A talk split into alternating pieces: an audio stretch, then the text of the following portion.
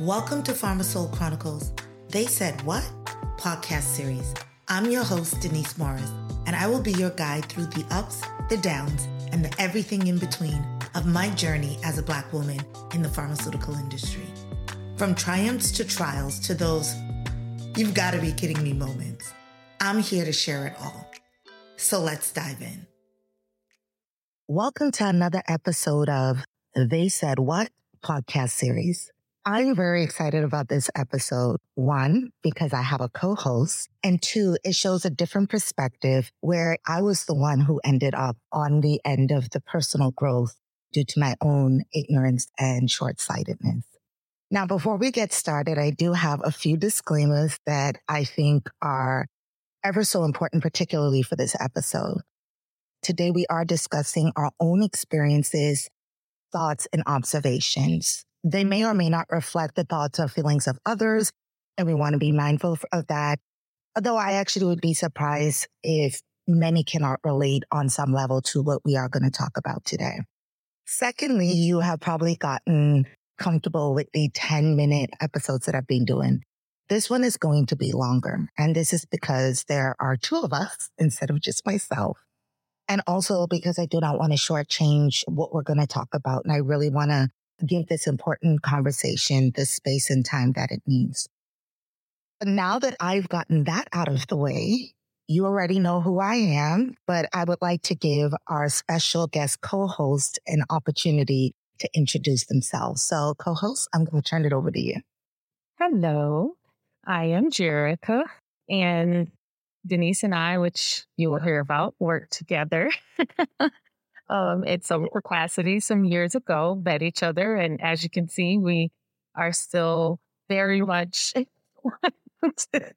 involved, good friends. But I come from a different background in terms of career wise. So I was a veterinary technician in my early career and then also worked in toxicology research, working with animals and currently work in animal health.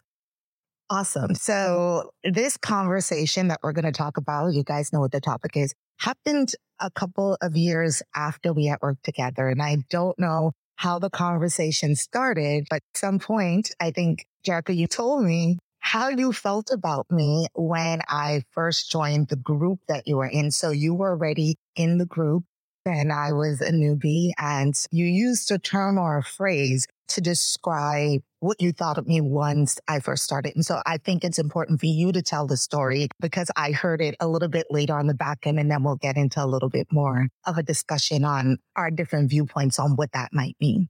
Yeah. So we, like you said, we were talking and I remember saying something to the effect of, yeah, I just thought you were this crazy African who had just come in there and thought that everything was going to be this way or that way.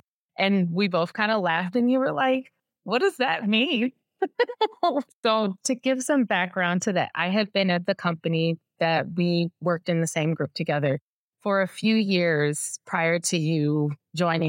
And so there was some experiences that I had at that company that kind of contribute to what later would become our interaction and I think growth together even. And when we talk about the phrase, one thing that I do want to clarify is that the term it's actually not a phrase. It's two words. So it's not crazy African. You could almost put a comma between crazy, comma, African. So just to clarify that part. But let's start with the crazy part because I think that one's a lot more simple to explain. At this particular company, we were worked like dogs. Literally, it was definitely a very stressful job. We had tight timelines all the time, timelines on top of timelines. I mean, it was just, it was insane. And people were so stressed and so burned out and, and everyone was just kind of, uh, every, everyone had the same general feeling almost like impending doom every day like oh what's what what new deadline will we have today that we're going to have to meet that there's no way that we could meet it so when you came in to the group you came and you kind of had this attitude like, okay, this is the deadline. We're going to do this and this is, and we're going to do that. And we're going to finish it in this time and this time and it's going to be done. And you had this assumption that, like, oh, if this is what I'm being asked to do, why would I not do it? Or why would I not be able to do it? And I think everybody probably starts off thinking that way. but I knew, like, girl, what do you think this place is? It's not going to happen like that. So that's kind of where the crazy part came in. Crazy for thinking that the job was just going to be the job. So that's the that's the simpler part. Now let's talk about the African part. In my personal experience, and this is certainly not everyone's experience, but working in professional settings, I had found, or at least in my experience, had found that women of color, in terms of African American women, so African American women from in the US, we had a particular behavior and conduct in professional settings. And there's definitely different arguments about whether it should be that way, whether it mm-hmm. shouldn't. You know, there's a whole kind of spectrum of opinions, but you always needed to look professional. You don't want to make us look bad. And by us, quote unquote, I mean other African American women, right? Because somehow we all represent all of us, which obviously we know that that's not true, but just given the perspective. And so we had to dress a certain way. We had to behave a certain way in terms of our mannerisms. And a lot of times, I would say probably diluted mannerisms from kind of what we just naturally do. And you came in, and the very first thing that I noticed was the headscarf. Okay. and I need people to understand when I say headscarf, I don't mean bonnet. I'm not talking about that. It was, it, they were very pretty like headscarves that you would wear as a part of an outfit. Very pretty, colorful. And in my experience, we don't wear a scarf to work, even if it is a really pretty matches, coordinates with the outfit. You know, we we don't do that. Faux pas almost for us. So then I thought, well, she must be African. She's not from here. And not in a negative way, like, oh no, African, but just from a from a level of ignorance in terms of exposure to different people of African descent, right? I have met and interacted with many people of actual African descent, interacted with people of Jamaican descent, even Haitian. You were from somewhere different. And look, my my previous ignorance is going to show here. I did not know that there were people, let alone Black people, in the Bahamas. okay, this is just I'm just being full disclosure. Just I didn't know that there were black people in the Bah- in the Bahamas. I thought it was this island place that you go for vacation and that there's just I don't know, like like resort workers or you know, just I didn't think people actually resided in the Bahamas. Okay. So I wouldn't have made that connection. And not that I necessarily would have made that connection anyway, because we didn't know each other that well yet. But you came in and you had a certain pride about you and a certain fearlessness that at that point in my life, I was not used to because, in my experience as an African American woman, you come into a professional setting and you have to quote unquote behave a certain way. You don't draw extra attention to yourself. You don't be too opinionated about things because then you'll be seen as complaining or too outspoken or too too lively. Um, you would come and you would wear these colorful dresses, and it was just like, what is she? Look at you know, you need to be in like black and white or neutral colors. Again, they weren't dresses that were like inappropriate or anything like that. They were just different than what I had experienced. It was uh, clothing, it was mannerisms, and then the hair. So coming up, and this is one of the things that I I just dread most about my upbringing and things that I experienced coming up. But there's a certain way that you wear your hair, especially in professional settings or out the house. People wear braids. I mean, women we we wear braids and stuff like that. But it was almost like it needed to be very tidy. It needed to have a certain look to it. And I, I, I, couldn't even tell you, like, at that point in time, even, I couldn't put my finger on it and say that, oh, it needed to be exactly this. I just, in my mind, had an idea of like, oh, you know, I definitely wouldn't wear uh, like cornrows straight to the back to work. Something you we do all the time as a child. My, I got my hair corn rolled, braid, latch hook, uh, you know, a little bit of everything, right? Straighten, curl, whatever. So you would come in and at one point you had like a certain type, you had like a certain type of wig on one day. Okay. And then you came in the next day and it was like a totally different wig. Like it was so strange to me, right? She has on a different wig. Does she know that people are going to notice that it's different and then they're going to know that it's a wig? It was this weird thing of, well, we, we have to keep some secret. And then at one point, I think even you came in, you had nothing. You had no mm-hmm. wig, nothing on. It was your short hair. And I was just, this girl is just breaking all the rules. And I have found that type of confidence in African women again, this is my experience, but in my experience, they didn't have the same hangup and and strange fears about different things as African American women. They can come, they can wear a beautiful headscarf, or they could wear no hair scarf. They could have short hair, long hair, braided hair, uh, dreadlocks, twists, bald, shave. They could do all those things. And I would expect that from them. Not that it was a bad thing, but like if I saw an African or woman of African descent with those types of hairstyles, it wouldn't set off any flag for me because it's like, oh yeah, well they, you know, they can do that. They, they, it's like they have the confidence, but is it really a confidence thing, right? And that's something that I think over the years that we've both kind of learned on opposite sides of that, why this kind of strange subliminal and subconscious thinking exists, but that was my perspective at the time. Thank you so much. It's great. And I think it, it also sets up the scene. So after having this conversation with you, and honestly, I think it was during the time that I was a bit on a precipice of my own racial awakening. I really started thinking about it and like what that really meant and hearing you talk about how it was just not common thing for you to do and how you had to look and act a certain way. And so in my own reflection, it's not necessarily that I came up or coined a particular term, but I realized that I had some privilege and that privilege came from my upbringing and ethnically where I came from. Naturally, one can then label that as an immigrant privilege. I came to this country untouched by the stressors that African Americans have had to deal with. So in preparation for this, wanted to do some research and it's really not a term that's used a whole lot. There are a couple of uh, articles here and there in different versions uh, or, or different aspects of it.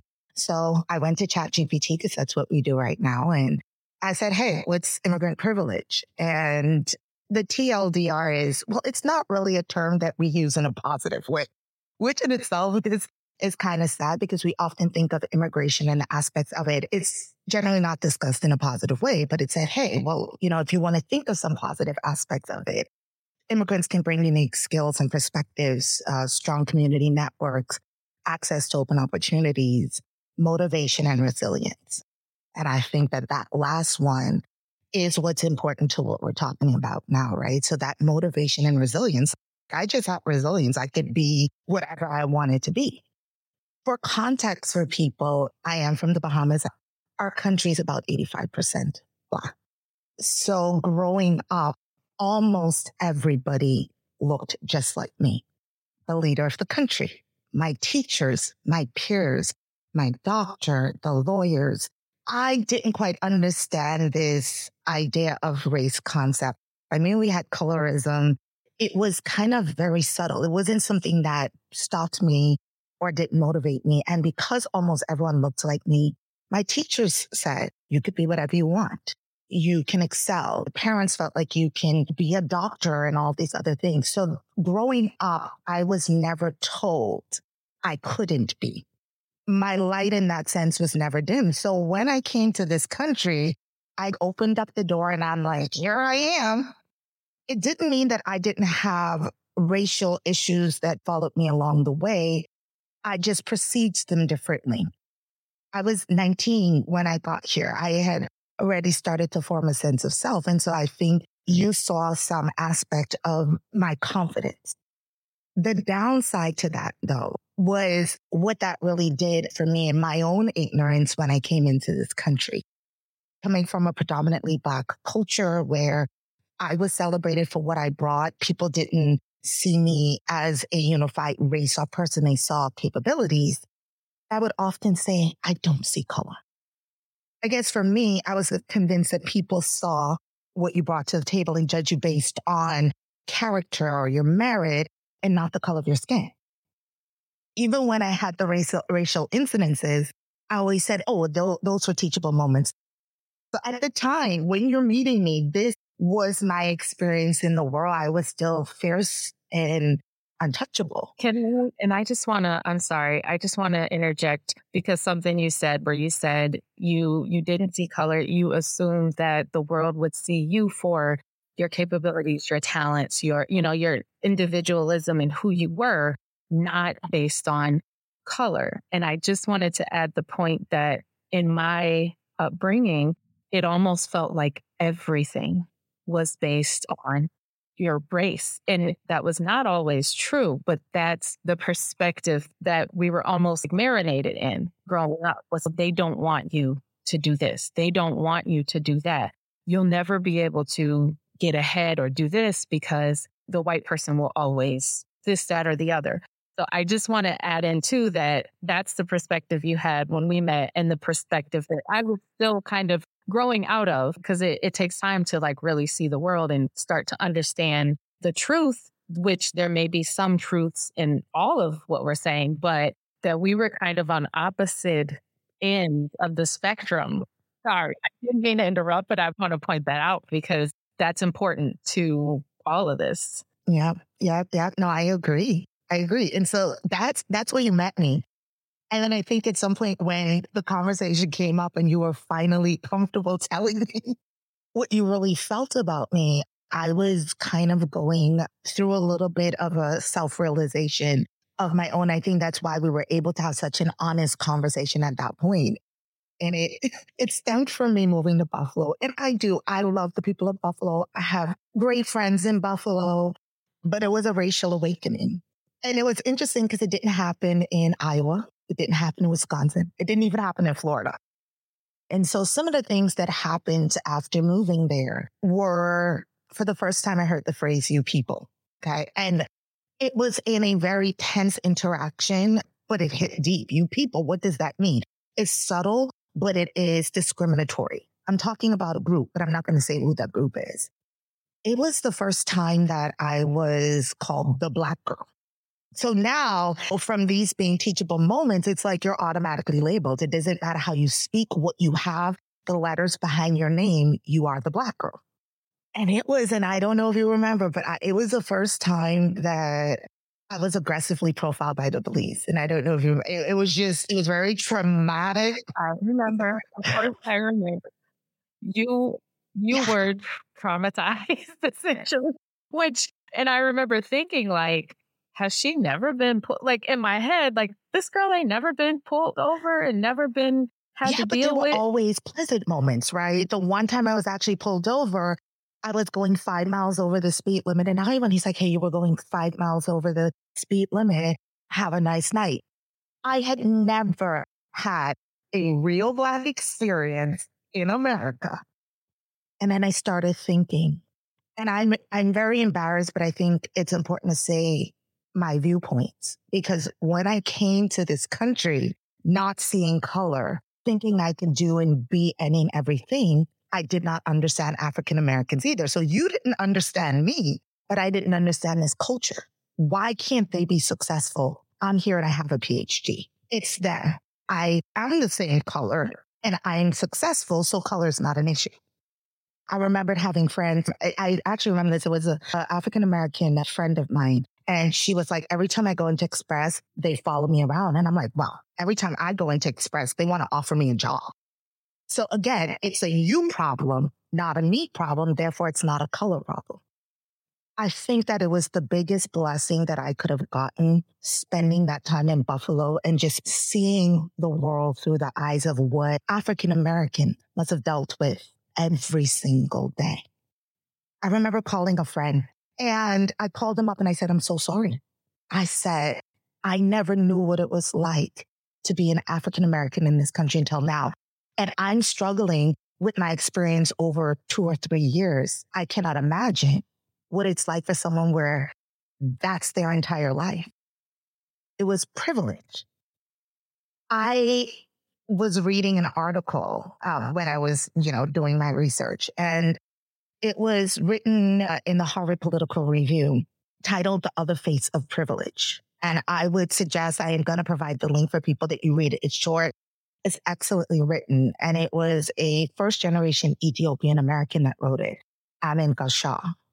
And there was a quote from it that I just had to bring it in because I think it sums up what privilege is and what privilege does until it doesn't.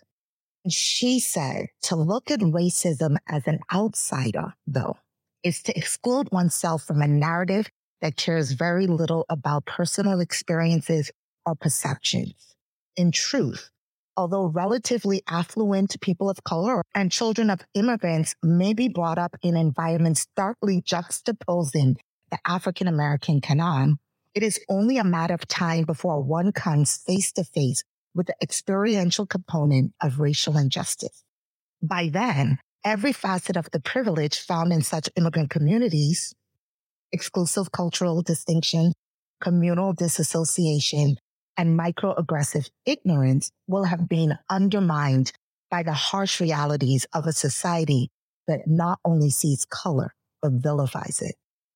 And Buffalo was where I finally started to see color. Ethnically, everything about me is Bahamian. And I use that to show my pride, but I also use that to separate myself from an entire group because somehow I felt like it, it gave me an edge. And I didn't know that at a time. And for me, one, the conversation with you and also some of the things that I was going through really introduced me to this idea of immigrant privilege that some of us bring with us and are not even aware of.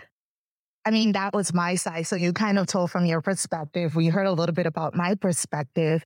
And I think over the years, we've had a lot more discussions about it. So I have talked about my own ignorance in growing and understanding that the best we can be to each other is allies. But I want to spend some time talking a little bit more about your journey. And then I think we're going to bring it back to maybe some of the things that we still do experience, particularly within our field. Yes.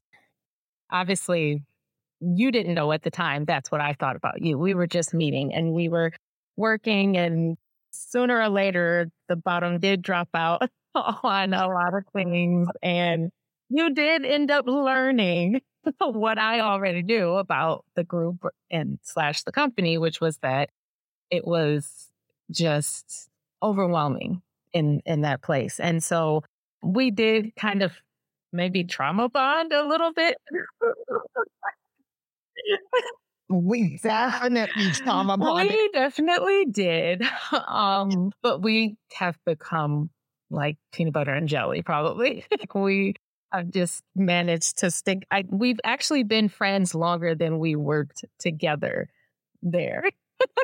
so that's an interesting point to think about that that little in that little bit of time we formed a lifelong friendship but i do think that there was and maybe it was because of the trauma there was an openness that we both had to befriending each other and and understanding each other more and the interesting thing is that after those initial interactions and we've been friends over the years, obviously I, I grew in a number of ways. So at the beginning of this episode, you talked about how you grew uh, out of ignorance in a number of ways. And I did as well. I mean, the crazy African, crazy comma African. My assumption that you were African because of the way that you dressed and how you had your hair and the, you know, the pride and the chip on the sh- shoulder that you had about, you know, working where we were working. And uh, I came to learn that, okay, that's first of all, to just label somebody as an African just showed that I had not had enough experiences yet in the professional world with other African American women. So that's the first thing. And I can say that at that point in my career, I had not. I had other experiences with African American women, but I just had not, the, there was an N of like five at that point. I won't say that that number has gone up significantly and it's been 10, 12 years or so. Unfortunately, that's, that's a, that's another discussion, but I have had more and I've learned over my career. And I think the pessimistic view that I had working within those types of environments has changed over the years. And I've come to kind of know myself a little bit better and appreciate myself a little bit better. I believe there was a point later on, not at the group in the group that we worked in together, but at another place that I worked that was worse. And I was struggling and I didn't have, I think I didn't have money to get my hair done. And I was like, all these things were going on. And I had to braid my hair in cornrows to the back because I had, there was nothing else, like I couldn't do anything else with it. I didn't want to straighten it because I didn't want to like burn it out and stuff because I was not good at doing it. So I had to braid my hair and wear it to the back to work. Okay. But I had reached a point where I was so burned out, I didn't even care. I was like, I don't care. They can think I'm whatever just because I have braids. And I had to like grow out of that stuff like, oh my God, who cares? I've never saw someone at work that had their hair a certain way and been like, oh, okay, she must not be professional or she must not be this, that because she has those. I never felt that way about people, but for some reason, I felt that if I did it, that's what people would think about me. Had to grow out of that. I can remember at, at later on at another place where I worked, again, there's always this kind of below the surface feeling when, as an African American woman going into a new space, how are they going to feel about me? Are they going to treat me a certain way? Are they going to think that I'm not smart because of what I look like or, you know, how I talk? And I remember interviewing at a place, and one of the women who came in to interview me was an African American woman. And there was this moment where we kind of locked eyes. And I was like, oh my God. It's, you know, it was such a, it, I know for some people, they just won't get it. It's like, okay, so a, a Black woman interviewed you. Well, I can tell you that I, I've been working since I was 16 years old. I've probably only ever had two African American women interview mm-hmm. me for a job. One of those was in fast food. And that's not to say that there was anything negative about fast I'm just saying that that was big for me. Working mm-hmm. in mm, animal health, working in biopharma, I had not interacted with a lot of other African American women. And it does create a safe space for you because when you're in these environments and everyone else is different, it kind of reaffirms some of those negative sentiments that you were marinated in as a child of they don't want you there. You're not supposed to be there. They're not going to let you stay there for long, right? Like all these things that, you know, I definitely would never teach my kids, but it reaffirm, you know, it does create a safe space for you, knowing that there is someone else there that that you feel like, okay, we can survive. We can survive together. We, we can support each other. But it's not just us on an island. We are interacting with the people around us white people, Indian, Asian, Hispanic, all different the whole diaspora of African descended people, we're interacting with all these people. And as an African American woman, you have to gain a level of comfort and trust, which is hard, especially if you had those negative situations. So I actually want to go back and I'm, again, I'm going to put you on the spot. We're, we're, we're going to just glaze the surface of this topic, but you talked about the book, right? it, I just have to say there is the look. And what the look does is without saying anything, you're saying a lot. Yes. I see you, you see me, right?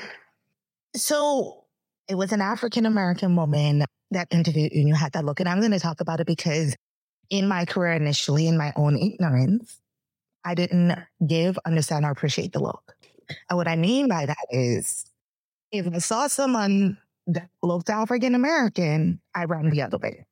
I gravitated towards the others group. And by others, I mean everything else but African American because I had this idea that, again, I'm associating with a group that's somehow inferior. And if I do that, then people are going to look at me as a part of that group, and I'm not because I'm different because I don't see color and it's on my merits and they don't have the same merit. And after growing, I give that look a lot. Then I started to notice was that other immigrant groups that kind of look like me still operate in that space of avoiding mm-hmm. the look yep. as much as possible. So you have thoughts on that? I don't know, but it's to point out that this is a still a sore and interesting dynamic between people of color. And that's what's interesting about this. We're not bringing in any other group. We're talking about our own demeaning, I guess. And that's what I did of other groups that look exactly like us. And rather than us being allies, certain immigrant groups tend to separate themselves as much as possible. And you're smiling. So. well, yes, because this this was something I had I had thought about earlier, but as African Americans, when we go into spaces, we know that we see each other, especially when we're in a space where we're the minority. If we see each other, we're trying to see each other. Mm-hmm. We're looking, we're like, okay, when they turn around, they're going to look at me. We're going to look, we're going to have, we're going to make contact. That is not something that we typically did with other races of African descent. Okay. So, for example, an African person, we did, we never really shared the look with people of, of, of direct African descent. And what I mean by that is like it, it typically was not reciprocated. And there was always a feeling, my personal experience, that they did not feel like uh, connected to us as African Americans. They didn't feel like we are the same people. And as African Americans in this country, it's really interesting because a lot of times we kind of think we know something mm-hmm. that other people of African descent and even some other immigrants don't know yet or haven't figured out yet. And that's, we're all really the same. You just don't know it yet. You may be from Africa or from the Bahamas or from somewhere else, even. And you may think that you're separate from us, you know, that, that we are somehow inferior or not good enough because we haven't taken advantage of the things that, that you've been able to take advantage of, which is not necessarily true. Mm. But you, you may think that, but at some point, there will be a leveling of the sand and you will realize that we actually are in the same, we're not the same, but we are in the same boat, so to speak, in many respects. And so that is something that I don't think I had mentioned before, but I'm from Detroit. I grew up in Detroit. Okay. And it was probably 95, 80 to 95% Black at that time, back in the in the 1900s. we interacted with many people of, of many different cultures and races in Detroit. It's a very multicultural. It is the majority black, or it was the majority black, but it was also very multicultural. We interacted with different races. Some were positive interactions and some were in very negative relationships, I feel like. But we were exposed. And typically, when it came to our counterparts of African descent, the look was not a thing. The connection in terms of, hey, we're both here and we we look alike. We have the same ancestor. That was not a thing in my experience. And again, everyone hasn't had the same experience. Someone from other places that are much more multicultural may say, "Oh, we have uh, we're we're very connected with our African counterparts or our Caribbean counterparts." You know, and I I would believe them. I mean, everyone is not the same. Every place is not the same. So this is just giving some spotlight to what I experienced and others probably experienced as well.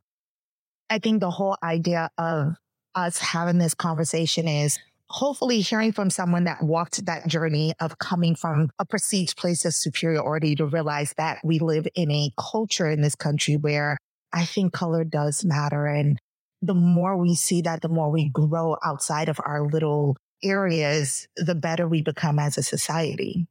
And I think it's important to highlight that you and I and our growth and understanding meet in kind of the middle of the road where you've now kind of learned and grown and understand like okay wow you know there's some other experiences that that african americans have had in this country that have contributed to you know, a lot of different things.